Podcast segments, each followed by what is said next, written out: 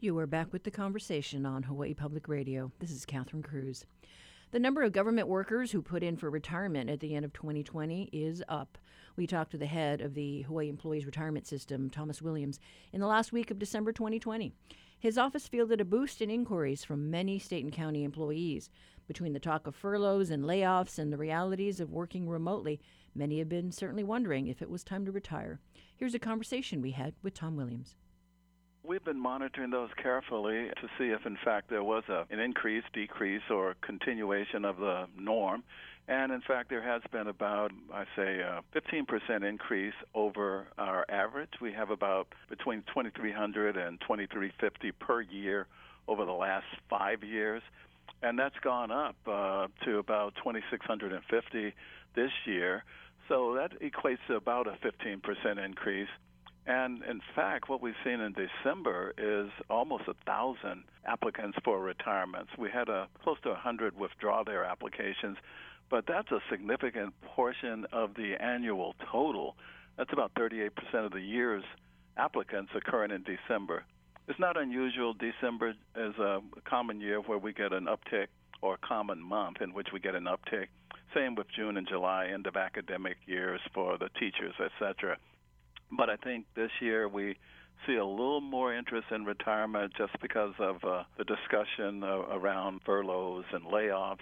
But I think in particular, COVID has created some, you know, some anxiety about continuing in the workplace. And for those people who are eligible to retire, and they don't see uh, any real advantage. They maybe reach their maximums.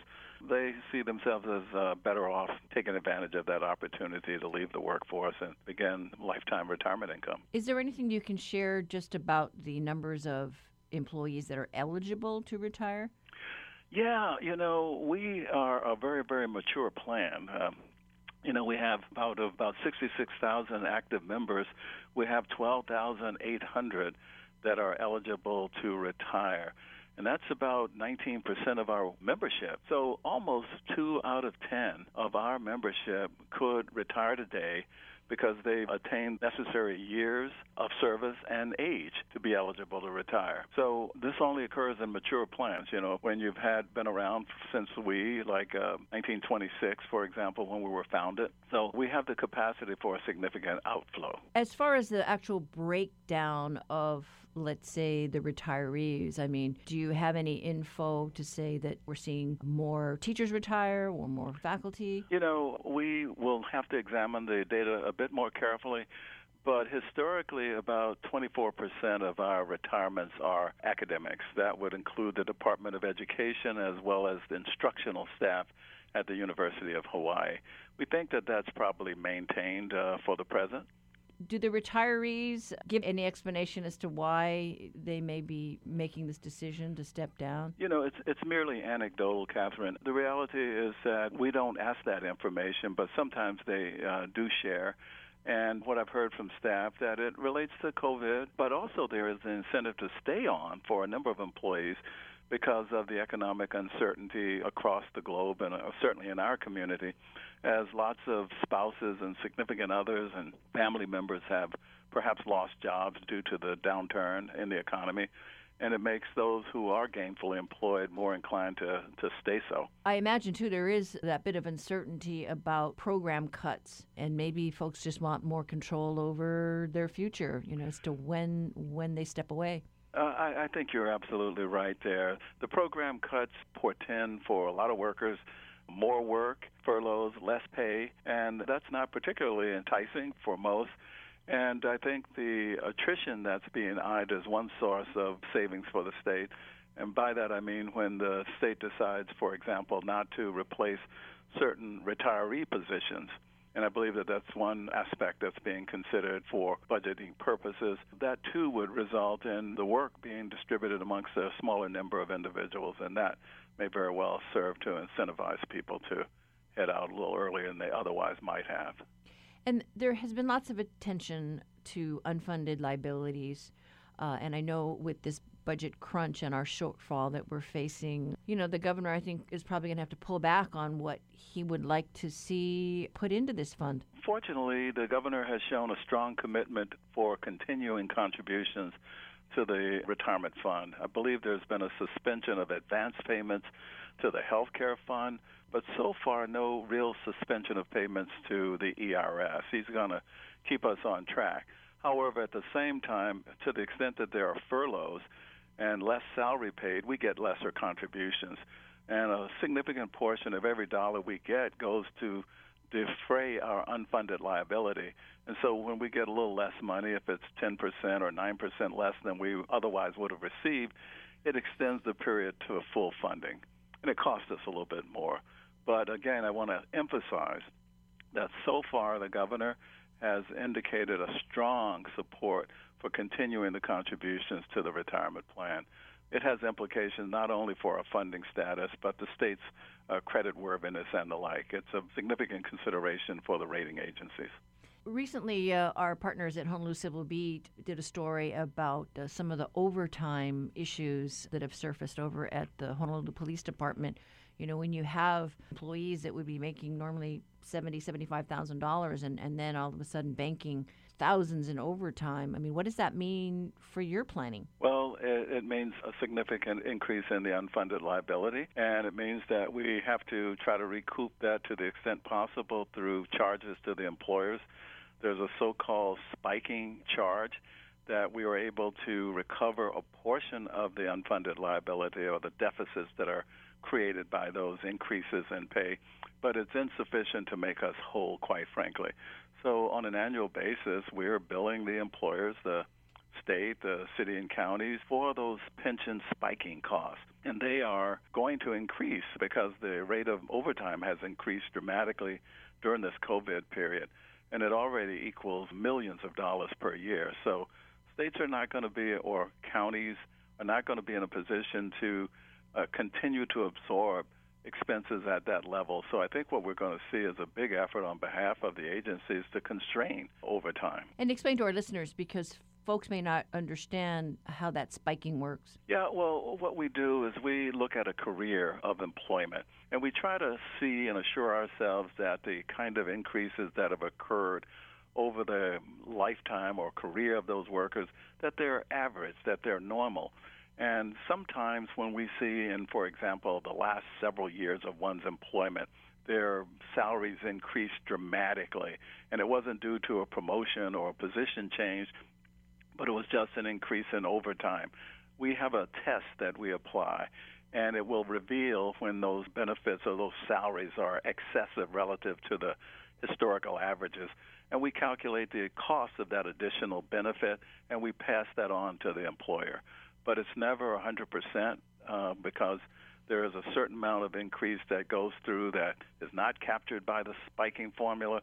So it's only these uh, excessive cases that really hit the radar, if you will. And I know we've had a conversation about this before, but since we're talking about the police department and the issue of uh, the police chief's retirement, we don't have any rules about felony forfeiture when it comes to uh, retirement. You know, if there's a judgment levied against uh, an employee, right? Uh, you're absolutely right. There is no felony forfeiture uh, statute in effect at present. Uh, every year or, or, two, there is a bill introduced, generally by others, who would uh, impose that forfeiture, but to date it hasn't advanced through the legislature. Okay, so uh, no chance to be able to do anything about that at this point. That's absolutely right. Anything else you think would be important to underscore just as we look ahead and deal with these retirements? Well, you know, we're going to be monitoring everything very, very carefully, and it just highlights for me the importance of you know, strict adherence to uh, discipline and making the contributions.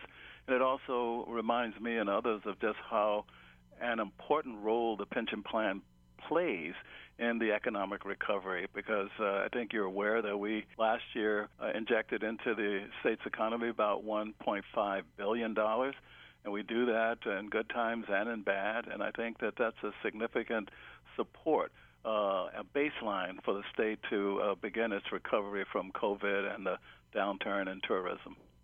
Okay, and then uh, what about your your staff? I don't know how impacted you are, you know, with the shutdown, or are you fully staffed? You know, I am very very pleased to say that from a healthcare perspective, We've had no internal and immediate effects from COVID. Most of us have been safe, and we've taken extraordinary measures internal to uh, adjust for social distancing, the uh, hand washing, everything, you name it. We've got thermal scanners in place so that people come in, they get their temperatures taken, etc. Staff is working very, very hard as a result of uh, significantly increased interest in retirement. So even those who haven't pulled the trigger yet are calling to find out, you know, what's it mean to me? What am I eligible for? What if, you know, various scenarios. So the staff is working very, very hard. You know, there is a hiring freeze. We have a couple of positions that are deemed critical that uh, we were allowed to hire by the governor, but that still leaves, I think, about an 8% reduction in our staff that we're not able to fill because of the hiring freeze. But fortunately, people are inspired, they're working hard, and uh, we're staying on top of things as we speak. Uh, even as the workload increases. Absolutely. Yeah. Well, thank you so much. We really appreciate your time. Well, thanks for having me on. I really appreciate it. And um, all the best during the holidays and beyond. That was Thomas Williams, Executive Director of the Employees Retirement System, talking about the increase of retirements and the impact of spiking with the recent stories about the padding of overtime by HPD.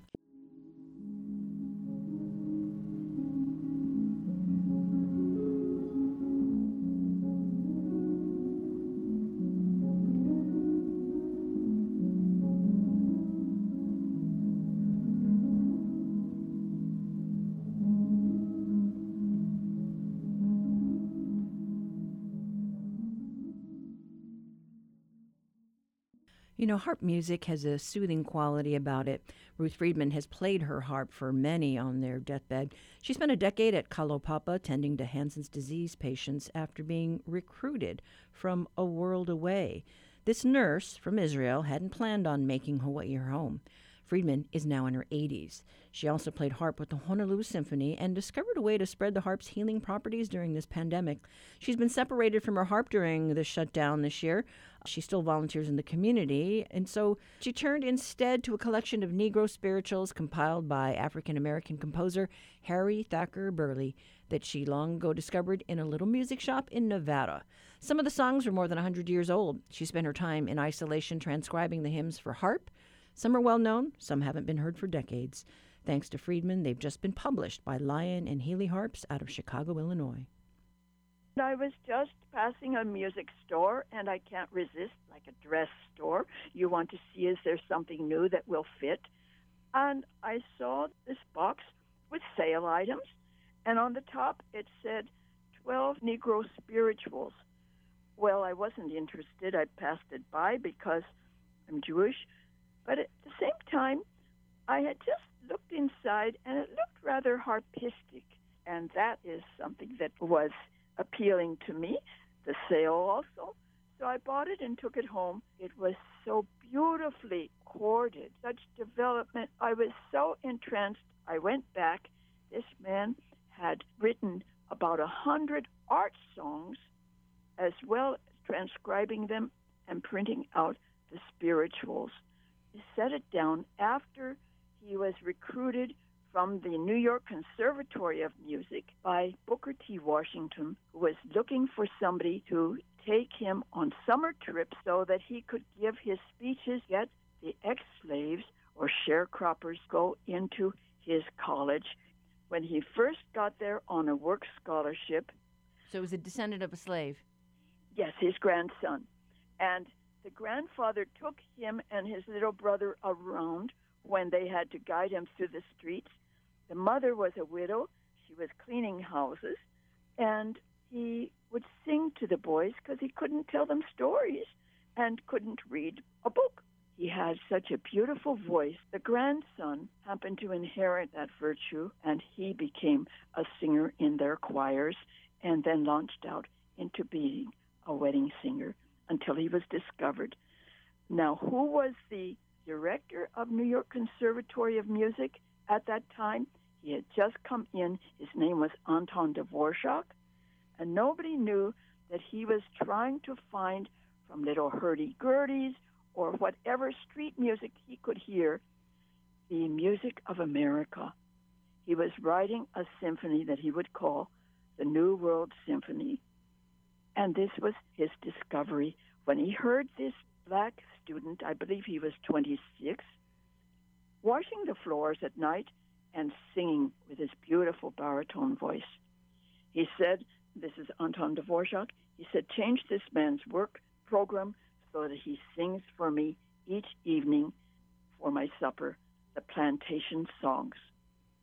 And this was the a story, but he could not put it into his New World Symphony because his colleagues were so adverse to it.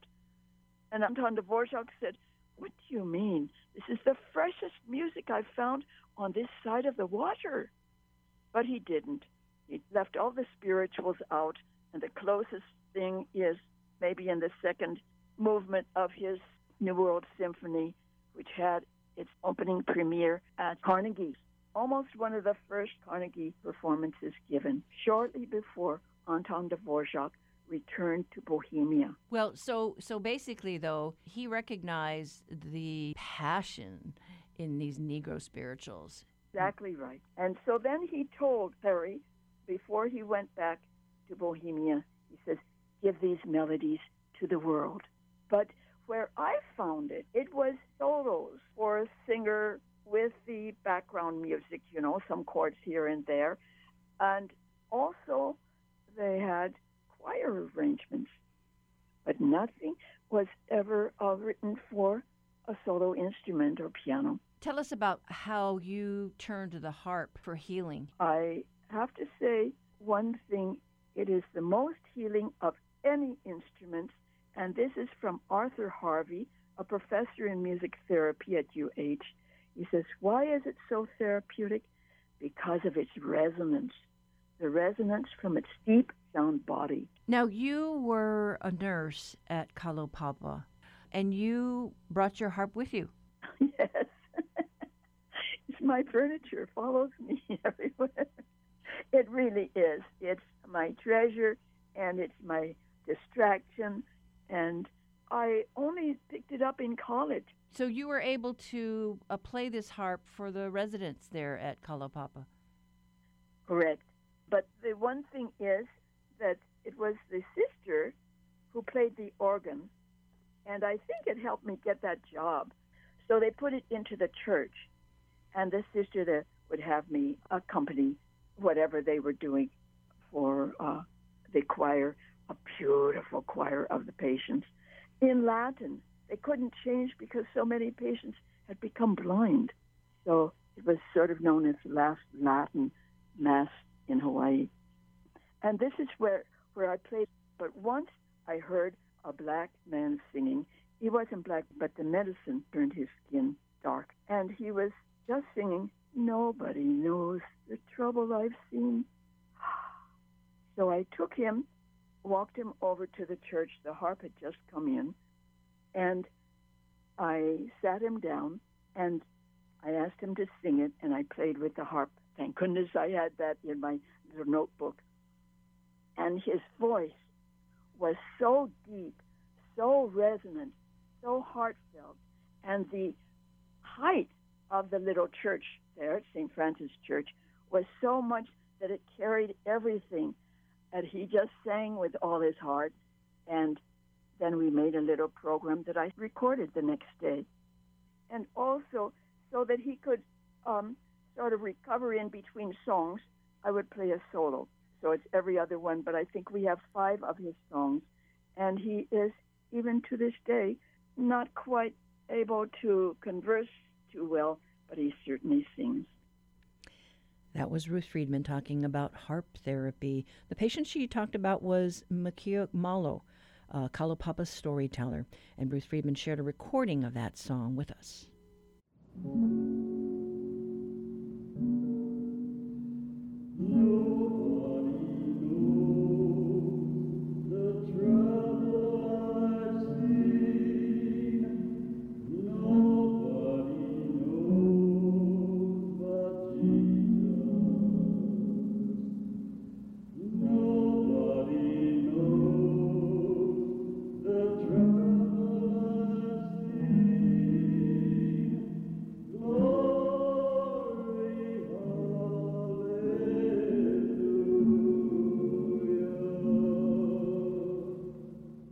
Support for HPR comes from Christina Hom and the Parks Group at Morgan Stanley in Honolulu, wealth advisor and institutional consultant for social and environmental investments. 525 6977, Morgan Stanley Smith Barney LLC, member SIPC. Welcome 2021. It's time to make a list of what to do to stay healthy and safe for the new year. I'm Dr. Kathleen Kozak. Join me today on The Body Show. We'll talk to a doctor about how to create our own personalized health program and how to stick to our resolutions. That's today at 6:30 on The Body Show.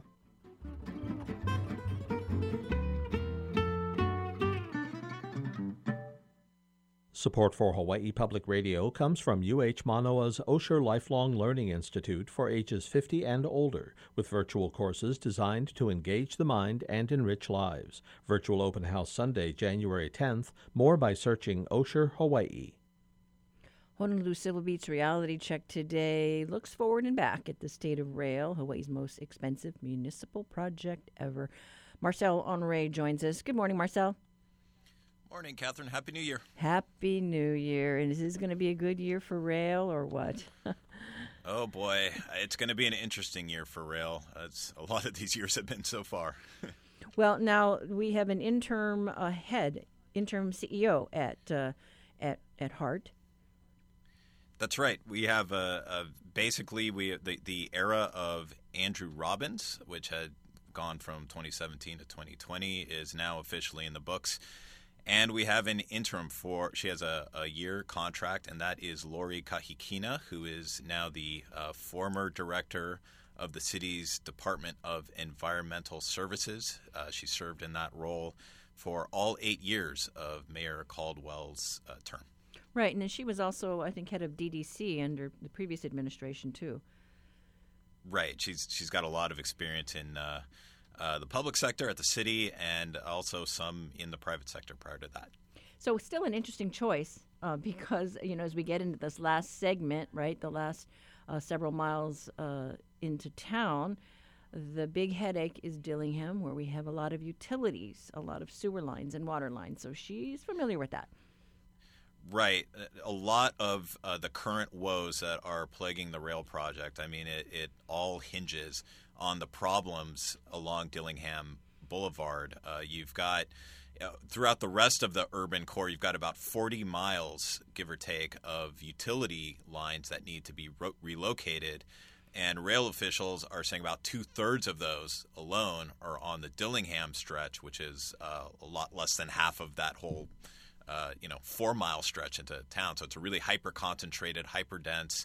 Uh, it's just a headache that's really uh, what's been driving the latest cost and schedule problems. And it, I would say that the thinking here seems to be that here's here's uh, Lori who helped spearhead a lot of the the city's efforts to relocate sewer lines and and the like and, and overhaul the the city's aging uh, sewer infrastructure and they've they've seemed to be doing that uh, you know relatively smoothly uh, on time and on budget unlike rail uh, covering you know Mayor Caldwell's administration for the the, the past eight years.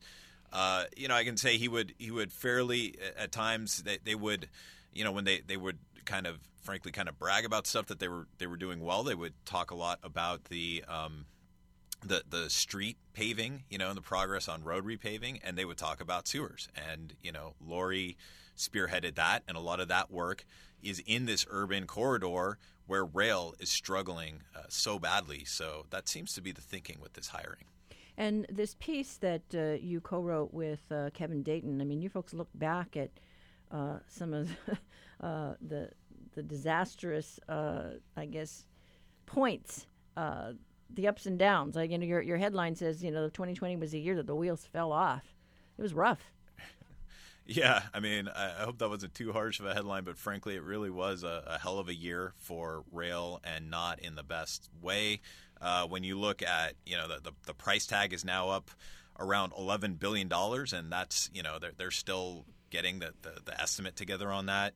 Uh, the P3 effort, which had stalled for about a year and then kind of kind of collapsed. Um, you know, they're they're they're not getting an influx of the remaining federal dollars at 744 million. The the state revenues uh, that have collapsed with the pandemic, and yeah, d- of course, uh, with all of that, the the collapse of the the Dillingham uh, utility relocation effort. I mean. You know, we've been kind of covering this, and, and as every you know cog and, and uh, turn of the, the, the wheel, turn of the screw. Uh, so for Kevin and I, it just seemed worthwhile to put 2020 into perspective as we uh, head into 2021. Yeah, so I guess the two bright spots uh, a new CEO at the helm who is uh, kind of familiar with designing construction and, uh, and, and sewer lines, uh, utility lines. Uh, but we also got an extension from the feds on, on the money, right? It's not going to completely disappear. Right. So we haven't uh, drawn that down. The city hasn't drawn that down, uh, but they they uh, won't lose access. It won't lapse either. Right. Uh, but the challenge there is to, you know, the feds have been looking for a viable plan to finish the Ala Moana, and I don't know if that is going to materialize this year. I mean, we'll have to see. Uh, but short of that, we'll have to see whether the feds release it before the, the year extension on that money is up. Yeah, we've got to pray for a better year. You know, it's like we're so close and yet so far. Yeah. All right. Well, thanks so much, Marcel. Thank you, Catherine. That was reporter Marcel Honore with today's reality check. You can read the story that he and Kevin Dayton wrote at civilbeat.org.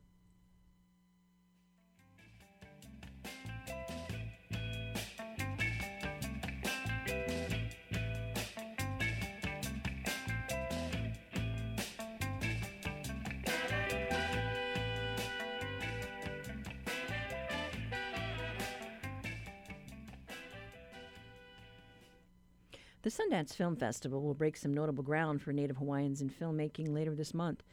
This is the Way We Rise is to be the first film directed by a Native Hawaiian woman to premiere at the prestigious event.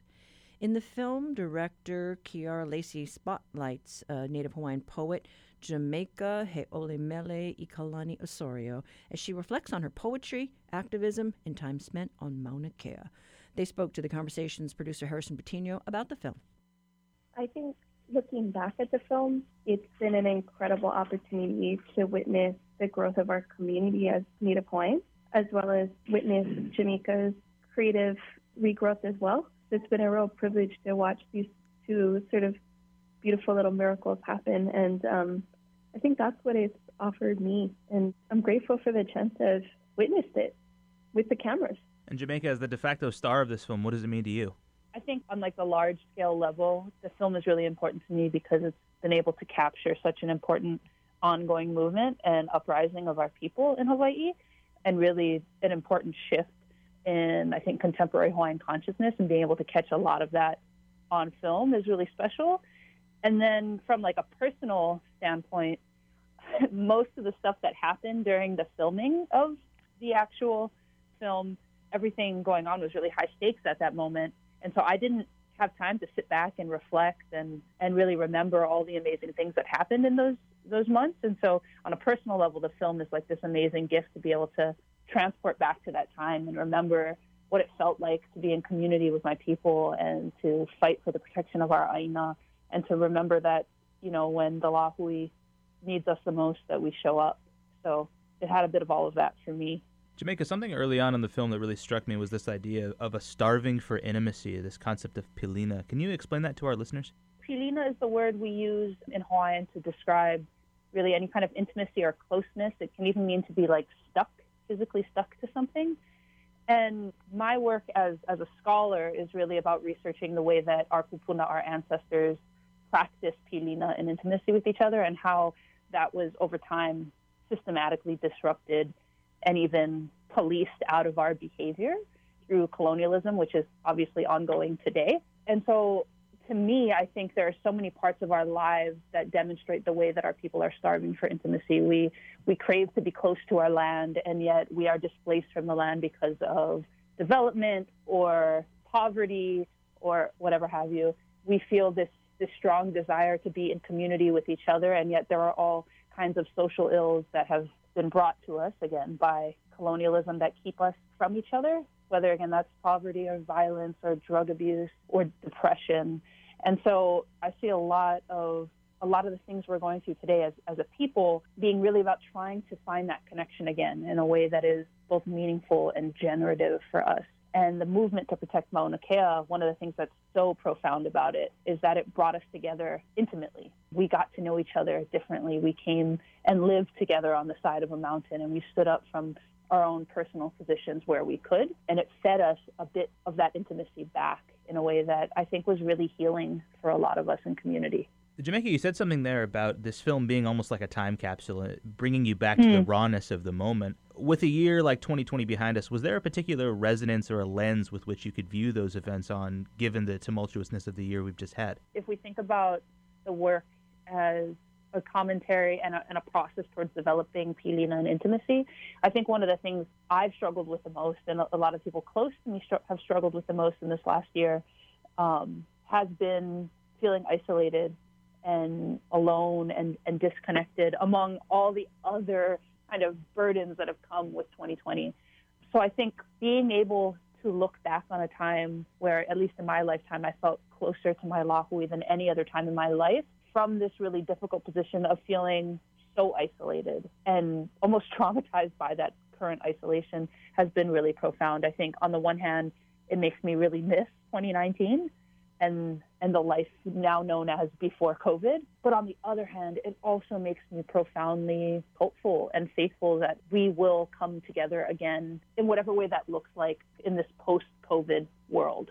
That we're always going to be as a people, as as we strive to protect our lands, as we strive to to fight for our rights. All of that is actually a work towards coming back together. That we won't forsake each other in that work. And so that gives me light in such a dark time. Jamaica, you said that the film brings you back to the rawness of the moment. As a poet, what's it like to transpose your thoughts and reflections on Mauna Kea to the written and spoken word? And more specifically, in a year like 2020, when there's no real opportunity for performative poetry, to sort of have that opportunity to perform taken away, what, what's that like? You know, when, when we were on the Mauna, and we talk about this a bit in the film, I hadn't really been in practice in terms of writing regularly. And I certainly wasn't writing a lot of poetry, but I had come out of a period of time in my life where I was journaling more consistently than any other time in my life. And so it actually started when we got up to the Mauna. I just wanted to remember things. I, I have a terrible memory. Some of the most impactful moments of my life, I can't tell you anything about what happened. I can just tell you about what I felt. And I was so afraid that I would come out the other end of this experience and this movement without any documentation of it. And so I started to journal.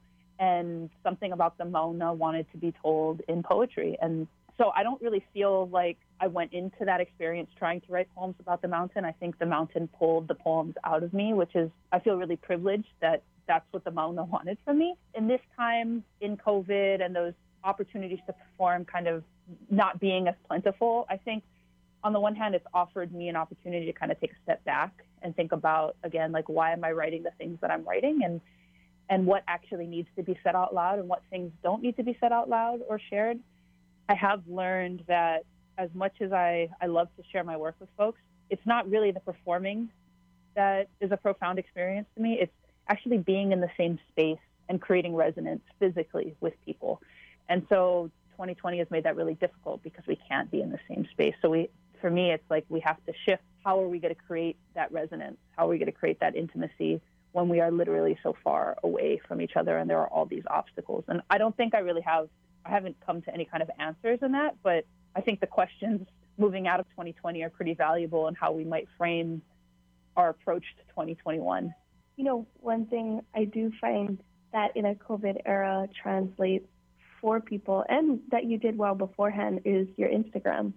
Like I feel like it's a it's a digital community that I feel like your words have power in that space and I can see how people respond to it. And it might not be like conventional or slam poetry, but hearing your words in that platform, I, I find people really, really respond to that as well. Just, you know, your thoughts and your comments and hearing your, um, hearing your spirit and the power of your words.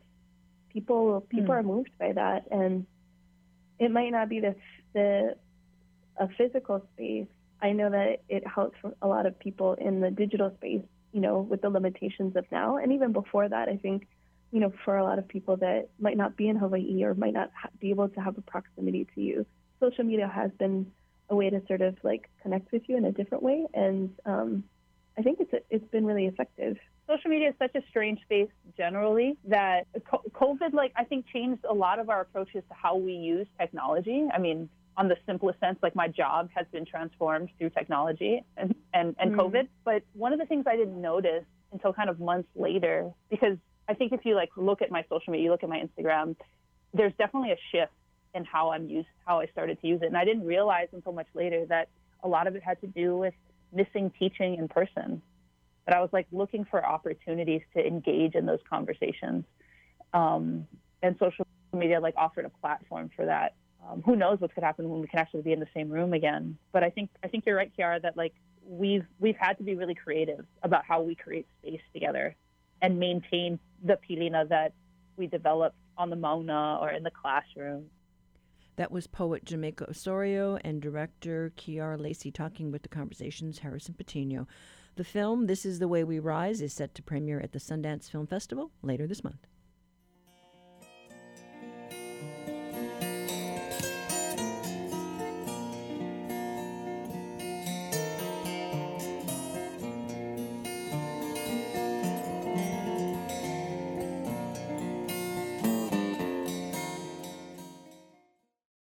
Support for Hawaii Public Radio comes from Nico's Pier 38, fish market, restaurant, and bar, now offering limited dine in seating with online ordering for takeout and curbside pickup, open daily. Menu at nicospier38.com.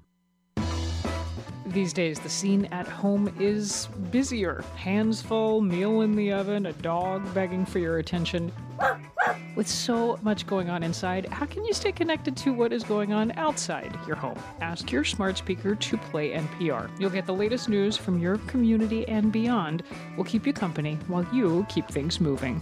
Ask your smart speaker to play KHPR for HPR1 or play KIPO for HPR2.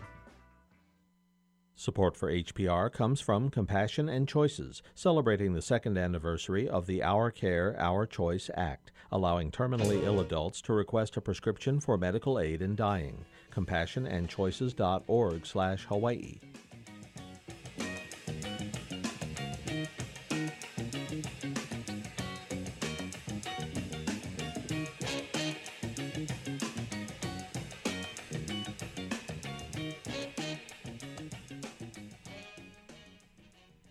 2020 ended on a high note for a Kalihi High School performing arts program. The national platform Amazon Prime started streaming. T Shirt Theater presents Kipuka, an anti bullying project, back in November. It featured a diverse cast from Farrington High School, and local audiences may remember the documentary when it first premiered at the 2018 Hawaii International Film Festival. Here's a clip of T Shirt Theater co founder George Kahn talking about the significance of the title. When we considered a show about bullying, cyberbullying, and teen suicide, it was clear to us right at the onset that it's a very dark place to go. And we needed to have as an anchor or as, a, as an image this safe place, this haven, some patch of goodness that could withstand all of that heat. We needed that to even begin this exploration. For ourselves, we did. And as we explored it, we discovered in a very direct way that t-shirt theater is a kipuka for a lot of the kids. And that, that became clearer as we launched on this project. The project was written and performed by Farrington students between the ages of 13 to 18. Their unique stories, drawn from personal life, were shared with audiences to help counteract the effects of bullying. Producer Lillian Song caught up with director and T-shirt theater alum Jeremiah Tayao to get the backstory about the film. T-shirt theater does different types of shows twice every year. So in this particular instance, George Kahn and T-shirt theater received a grant from uh, the Gift Foundation to actually do a bunch of videos online regarding bullying. So it wasn't actually supposed to be a full-length feature documentary. But early on in the process, I kind of knew that there was a deeper story to be told. It was pretty advantageous too that uh, the subject was about bullying because I feel like that's a topic that is super relatable to students. And because T-shirt Theater is an organization that empowers students to voice their own stories, to write their own stories. In some in some instances, direct them. Uh, it, it seemed like a, a, a perfect thing to kind of expand on. And fortunately, we had the resources to make a feature film out of it, and that's how it ended up happening. But the the structure of it being an anti-bullying story was primarily for live audiences in theater and for some online type videos. So that's what I was originally brought on for. So Jeremiah, the grant was for videos on bullying, but because of the format of T-shirt theater, the performances were still on stage.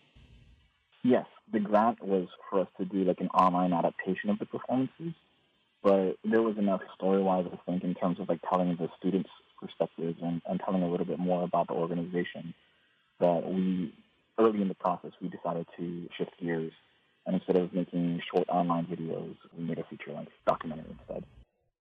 It sounds like T-shirt theater is very collaborative, so students were able to also bring their voices into the project.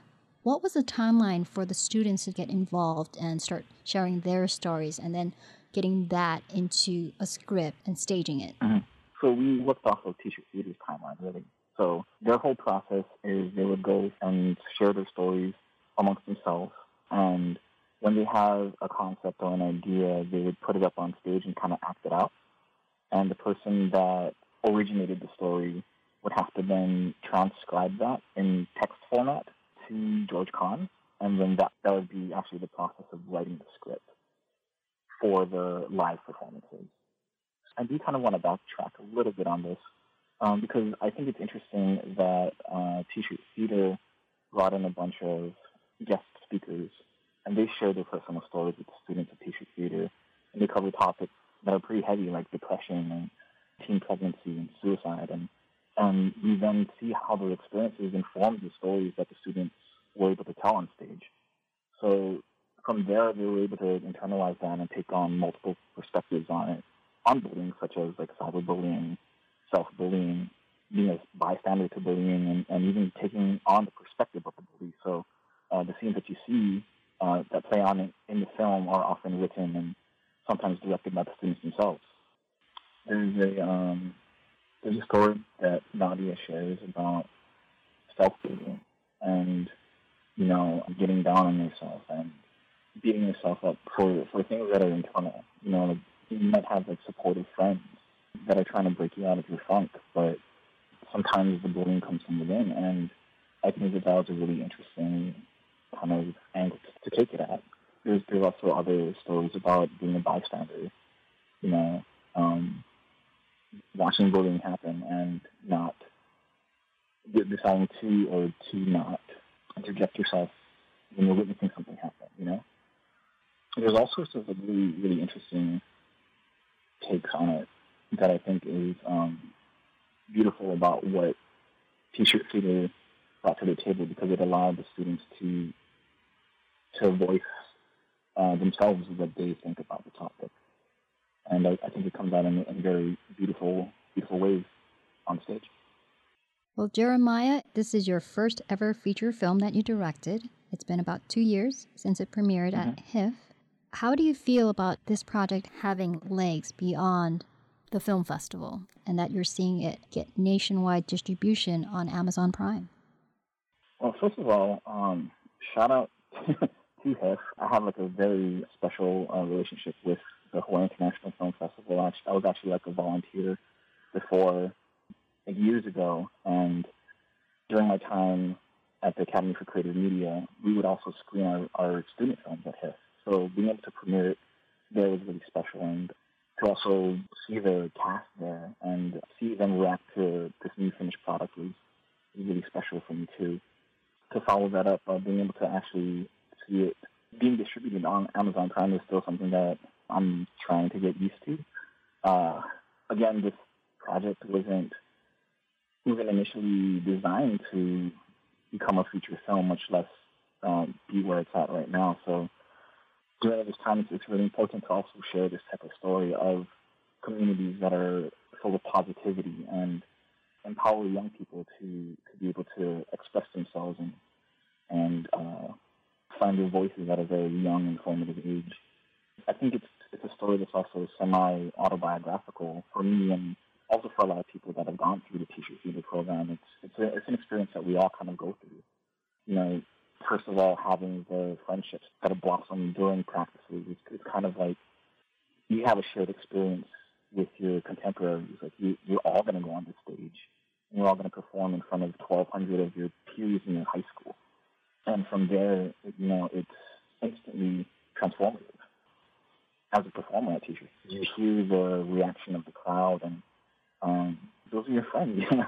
So yeah, I think it's really cool to be able to share that story on on a platform like Amazon Prime. So, what's been the response now that Kipuka has been streaming? Yeah, um, fortunately, we, Amazon Prime does have this feature where where people can come in and comment and uh, share their experiences. And what's what's really kind of cool about reading through the comments on Amazon Prime is that it's not entirely always just about the film itself though I do appreciate the comments about the film, but I, I also really like that people are talking about their experiences with T-shirt theater and how how that experience has has, affected them. What's really cool about T-shirt theater is uh, there's a mantra that T-shirt theater shares with its students, and that's to the host for life. I truly believe that T-shirt theater does that. It prepares students for life beyond high school the discipline and dedication that goes into coming to practice on time and honing and developing your skills in writing, communication, teamwork, and public speaking are all skills that have real world applications. That was T shirt theater alumni Jim, Jeremiah Tayao, who directed the feature length documentary Kipuka, an anti bullying project. It's now reaching global audiences on Amazon Prime. Founded by George Kahn and the late Walt Delaney, T shirt theater has been teaching students to rehearse for life beyond high school since 1985. We'll post links on our website, hawaiipublicradio.org.